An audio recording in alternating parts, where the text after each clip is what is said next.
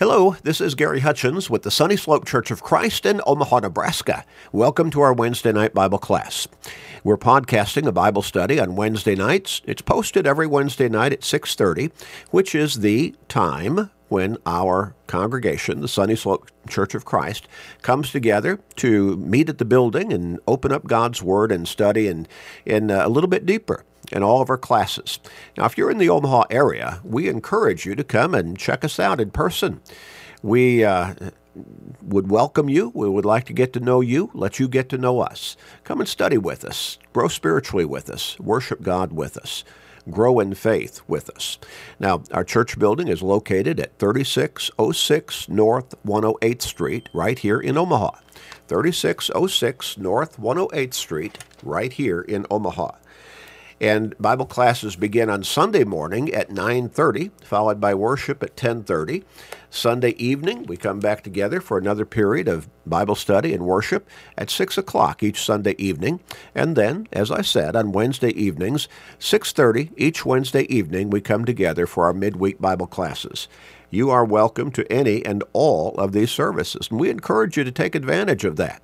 Now, at the same time, we know that there are people even in the Omaha area, who are not able to be with us for different reasons physical problems, health reasons, some other handicaps that they might be, you know, struggling with in their lives.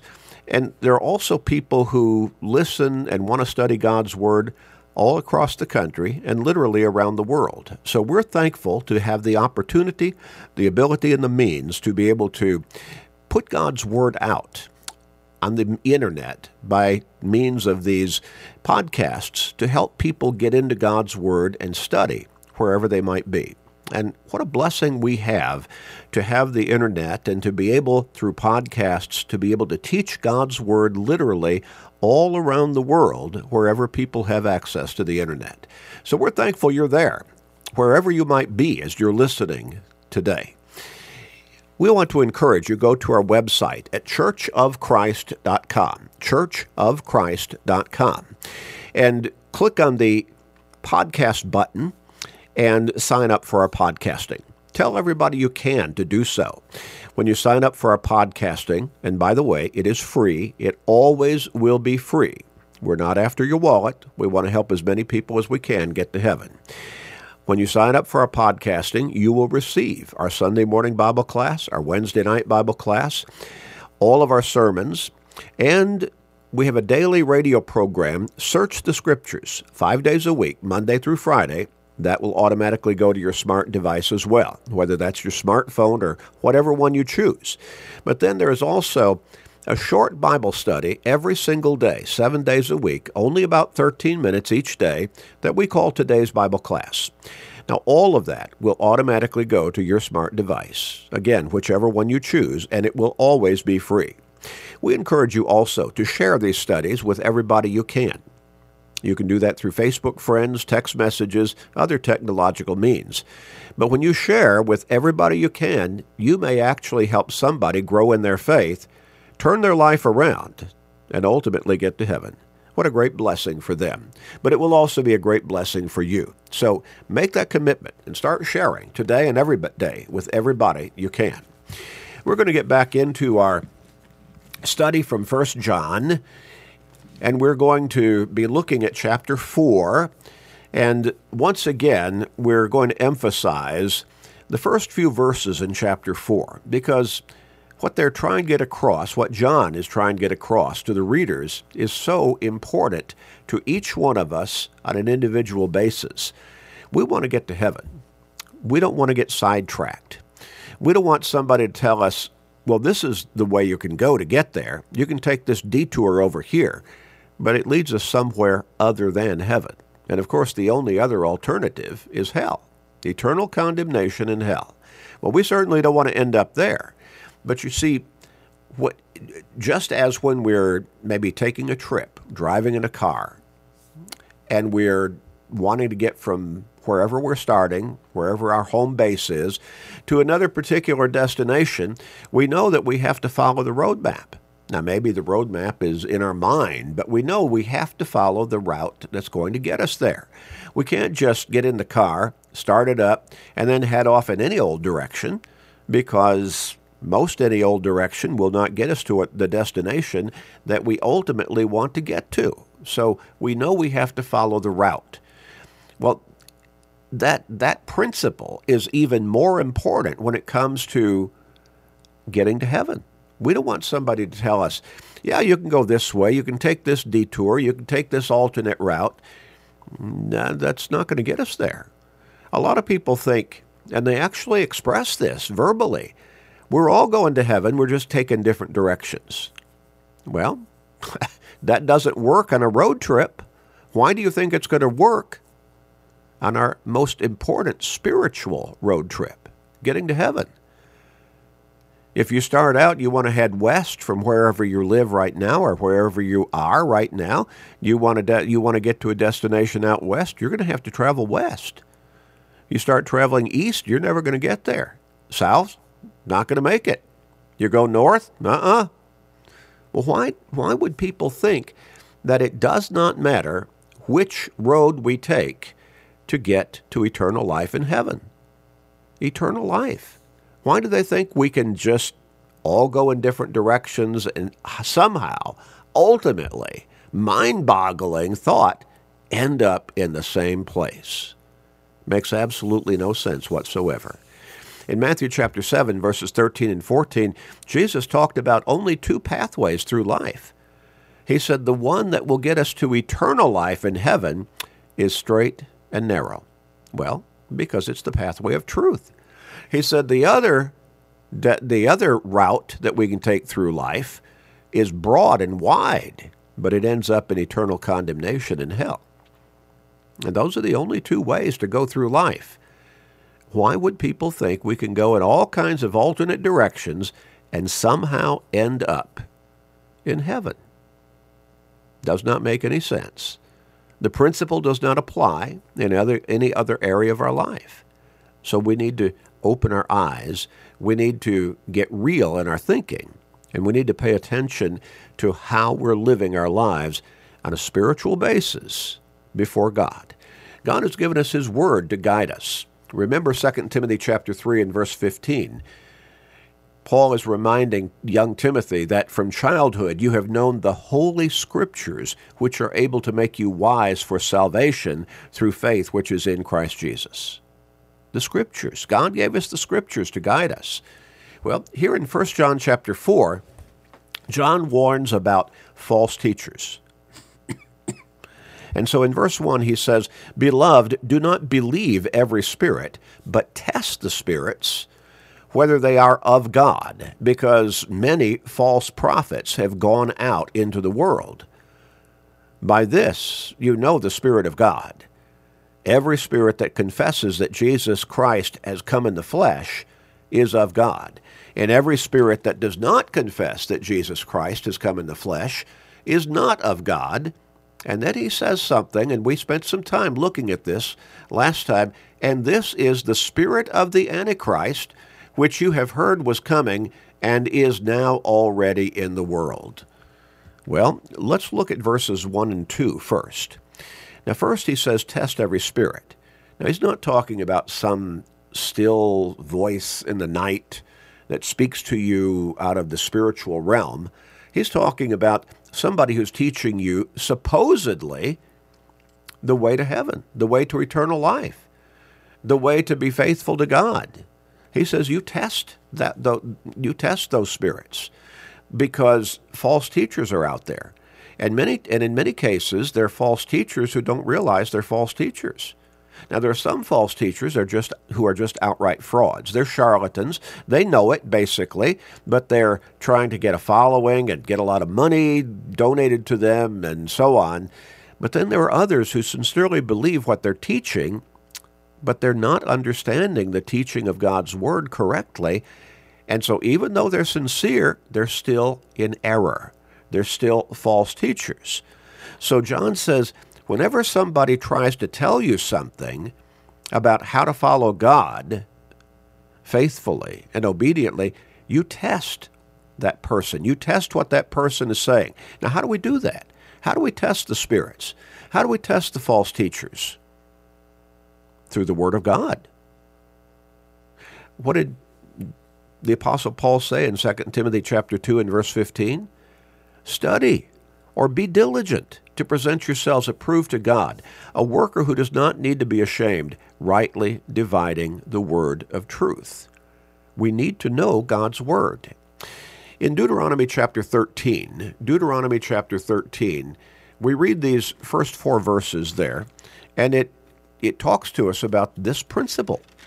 And Moses is actually instructing, cautioning, warning the people of Israel at this time before they enter into the promised land. And so he says in verse 1 of Deuteronomy chapter 14 If there arises among you a prophet or a dreamer, now, now what did John say? There are many false prophets that have gone into the world.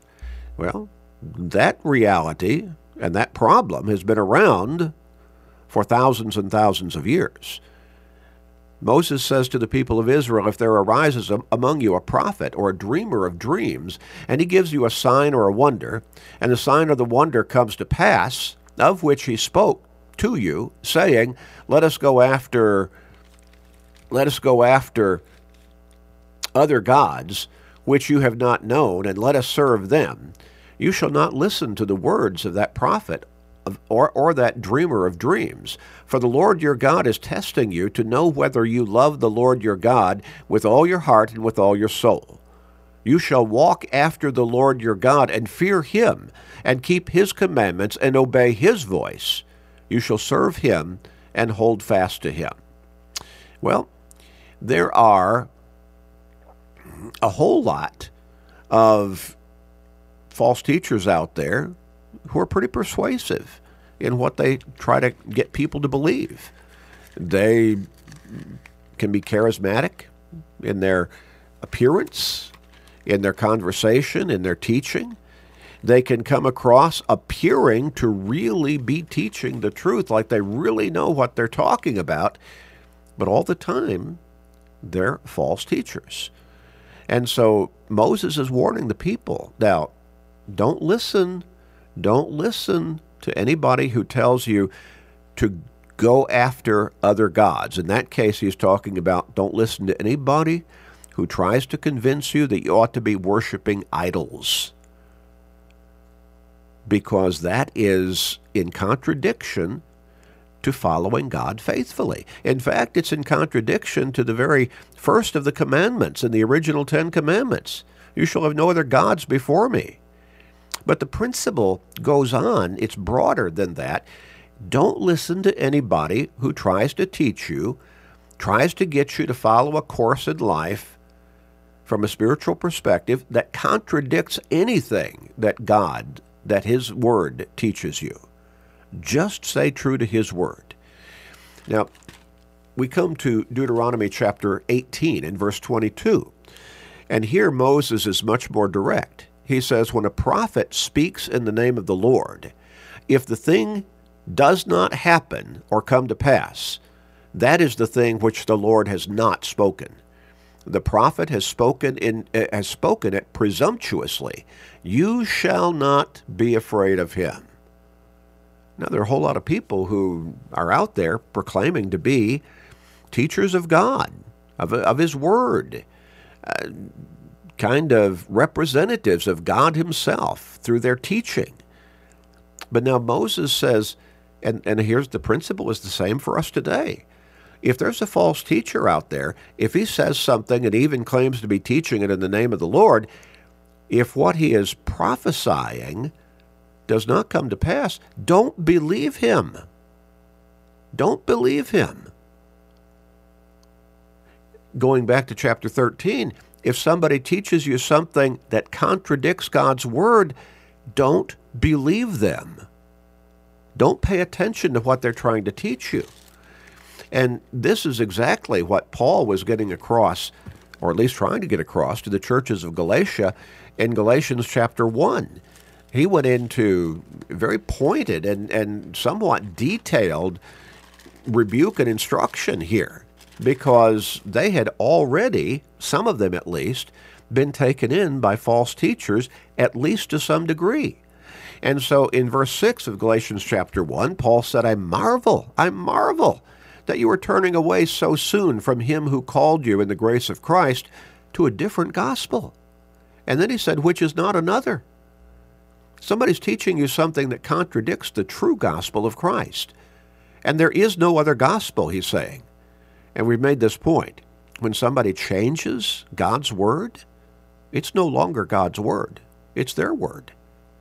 Well, they're only altering it a little bit. They're only trying to, to you know, just kind of condition it in a way that if it contradicts God's word, it's not God's word any longer. It's their word. And so Paul is saying some, some false teachers have come and they have been teaching you a different gospel, and that's not the gospel. There are some who trouble you and want to pervert or twist. They want to change the gospel of Christ. And then he issues this very pointed instruction. Even if we or an angel from heaven preach any other gospel to you than what we have preached to you, let him be accursed. Let him be accursed. As we have said before, so now I say again, if anyone, anyone, preaches any other gospel to you than what we, you have received, let him be accursed. You see, we cannot change God's word. John the Apostle also was the penman for the book of Revelation, the last book in the New Testament. And as you come to almost the very last verses in that particular writing, Revelation chapter 22, verses 18 and 19, he said, I testify to everyone who hears the words of the prophecy of this book. If anyone adds to these things, God will add to him the plagues that are written in this book. And if anyone takes away from the words of the book of this prophecy, God shall take away his part from the book of life, from the holy city, and from the things which are written in this book. We do not have the authority and we do not have permission from God to change his word one iota. We cannot change God's word at all. Once we change it, it's no longer God's word. It's our word now. And we're not God. So we need to recognize that. The Apostle Paul warned in 2 Timothy chapter 4 that we need to stay true to God's word. He wrote to Timothy and he said, I charge you, therefore, before God and the Lord Jesus Christ, who will judge the living and the dead at his appearing in his, and his kingdom. Preach the word. What word? God's word. Be ready in season and out of season. Convince, rebuke, exhort with all long suffering and teaching. For the time will come when they will not endure sound doctrine, that is, true teaching, but according to their own desires, because they have itching ears, they will heap up for themselves teachers, and they will turn their ears away from the truth and be turned aside to fables. We see that in its reality all around us today. All around us today. Now, how many times, perhaps, have you visited some particular denominational church and you looked up on the now it should be considered to be the podium, but you might call it a stage. And boy, did they ever put on a show for you.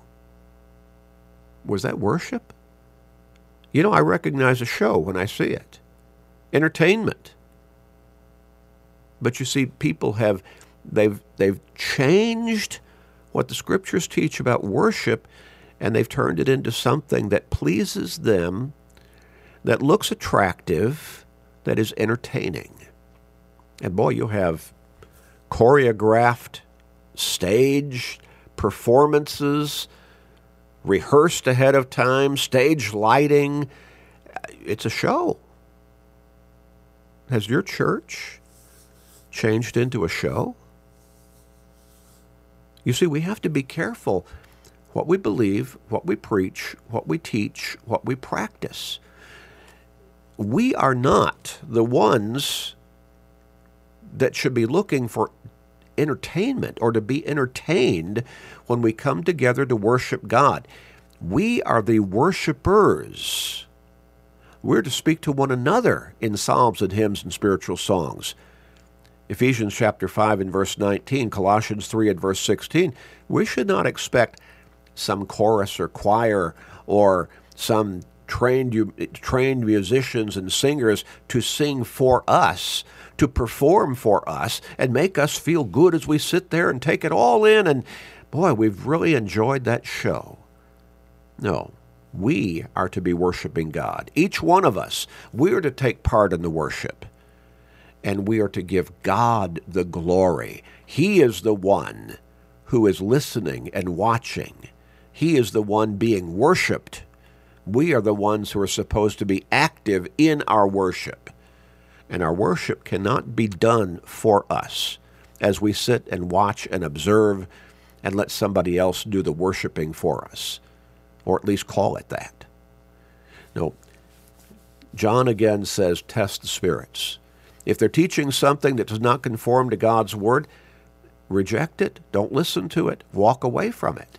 In fact, in his second letter, 2 John, only one short chapter there, verse 9, he says, Whoever transgresses, whoever transgresses, misses the mark, goes beyond what the Scriptures teach, and does not abide in the doctrine or the teaching of Christ, does not have God.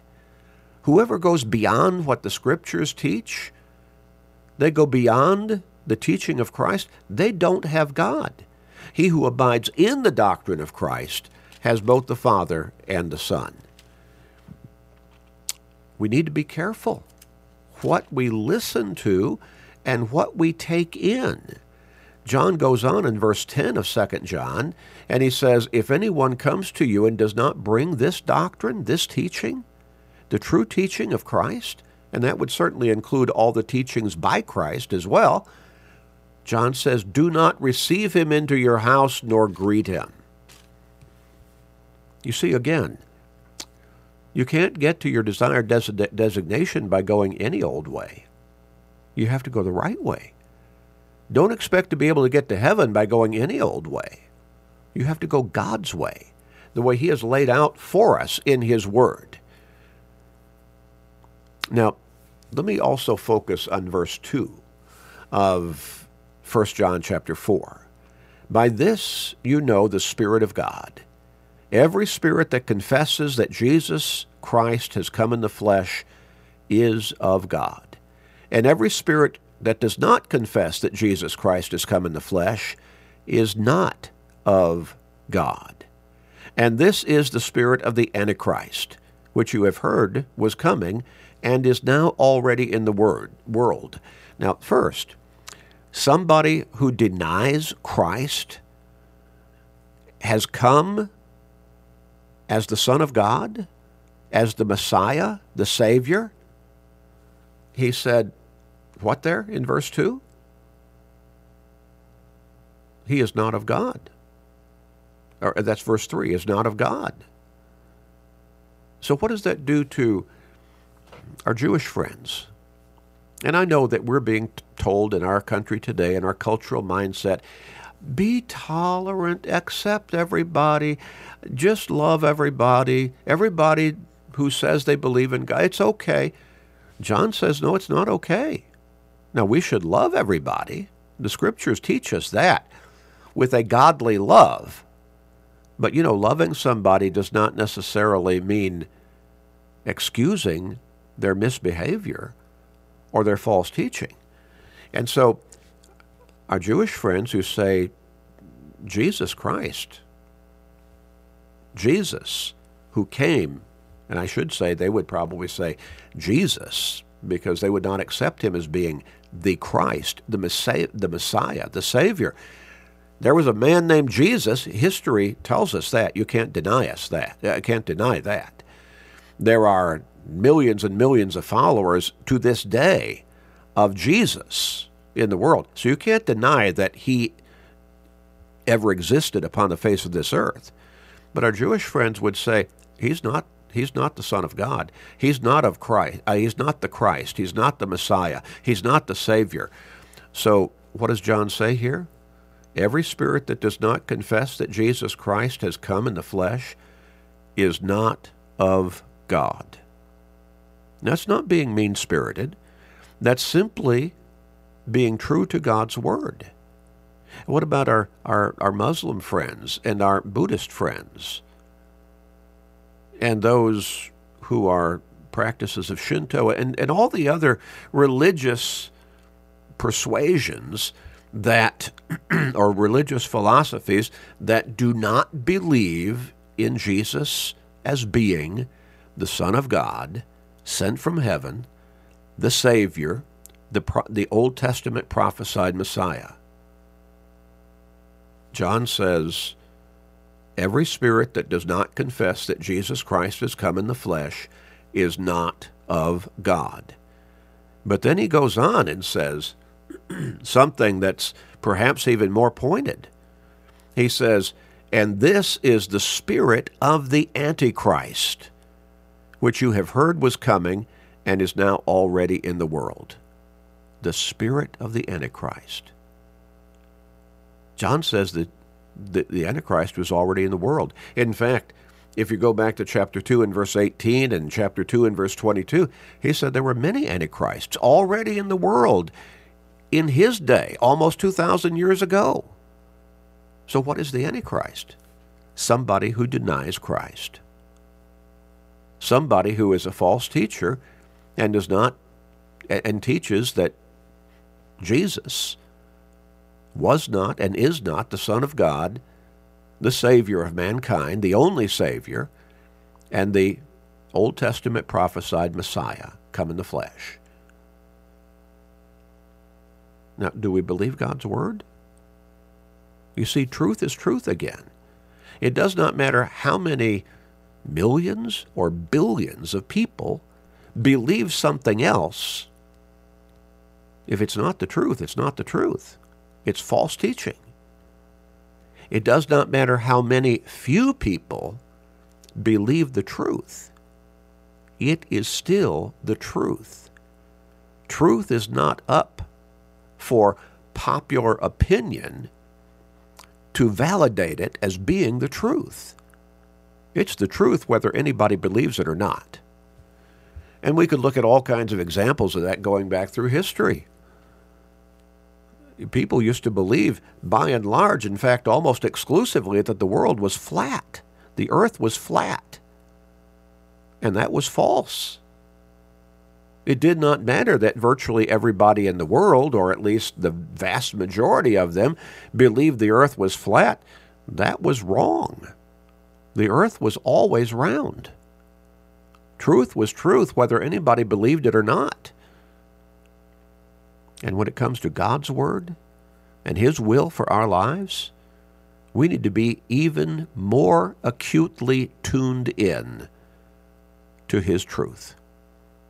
Because Jesus said, You shall know the truth, and the truth shall make you free. John 8 and verse 32. We'll move on from here next time. Pick up with verse 4. Let's pray. Father, help us to recognize that we cannot give too much attention, and by that we cannot overemphasize.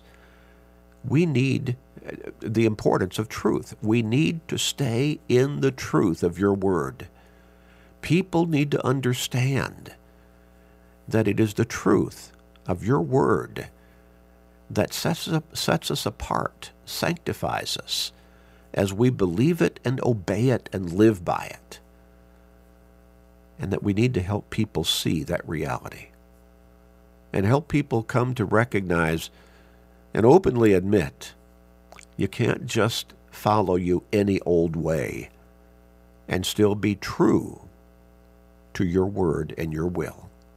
We have to follow you your way. Help us to be great examples of that principle, Father, we pray. Guide us in this and help us to stay strong in the truth of your word. Please forgive us and hear our prayer, gracious Father. In Christ's name, amen.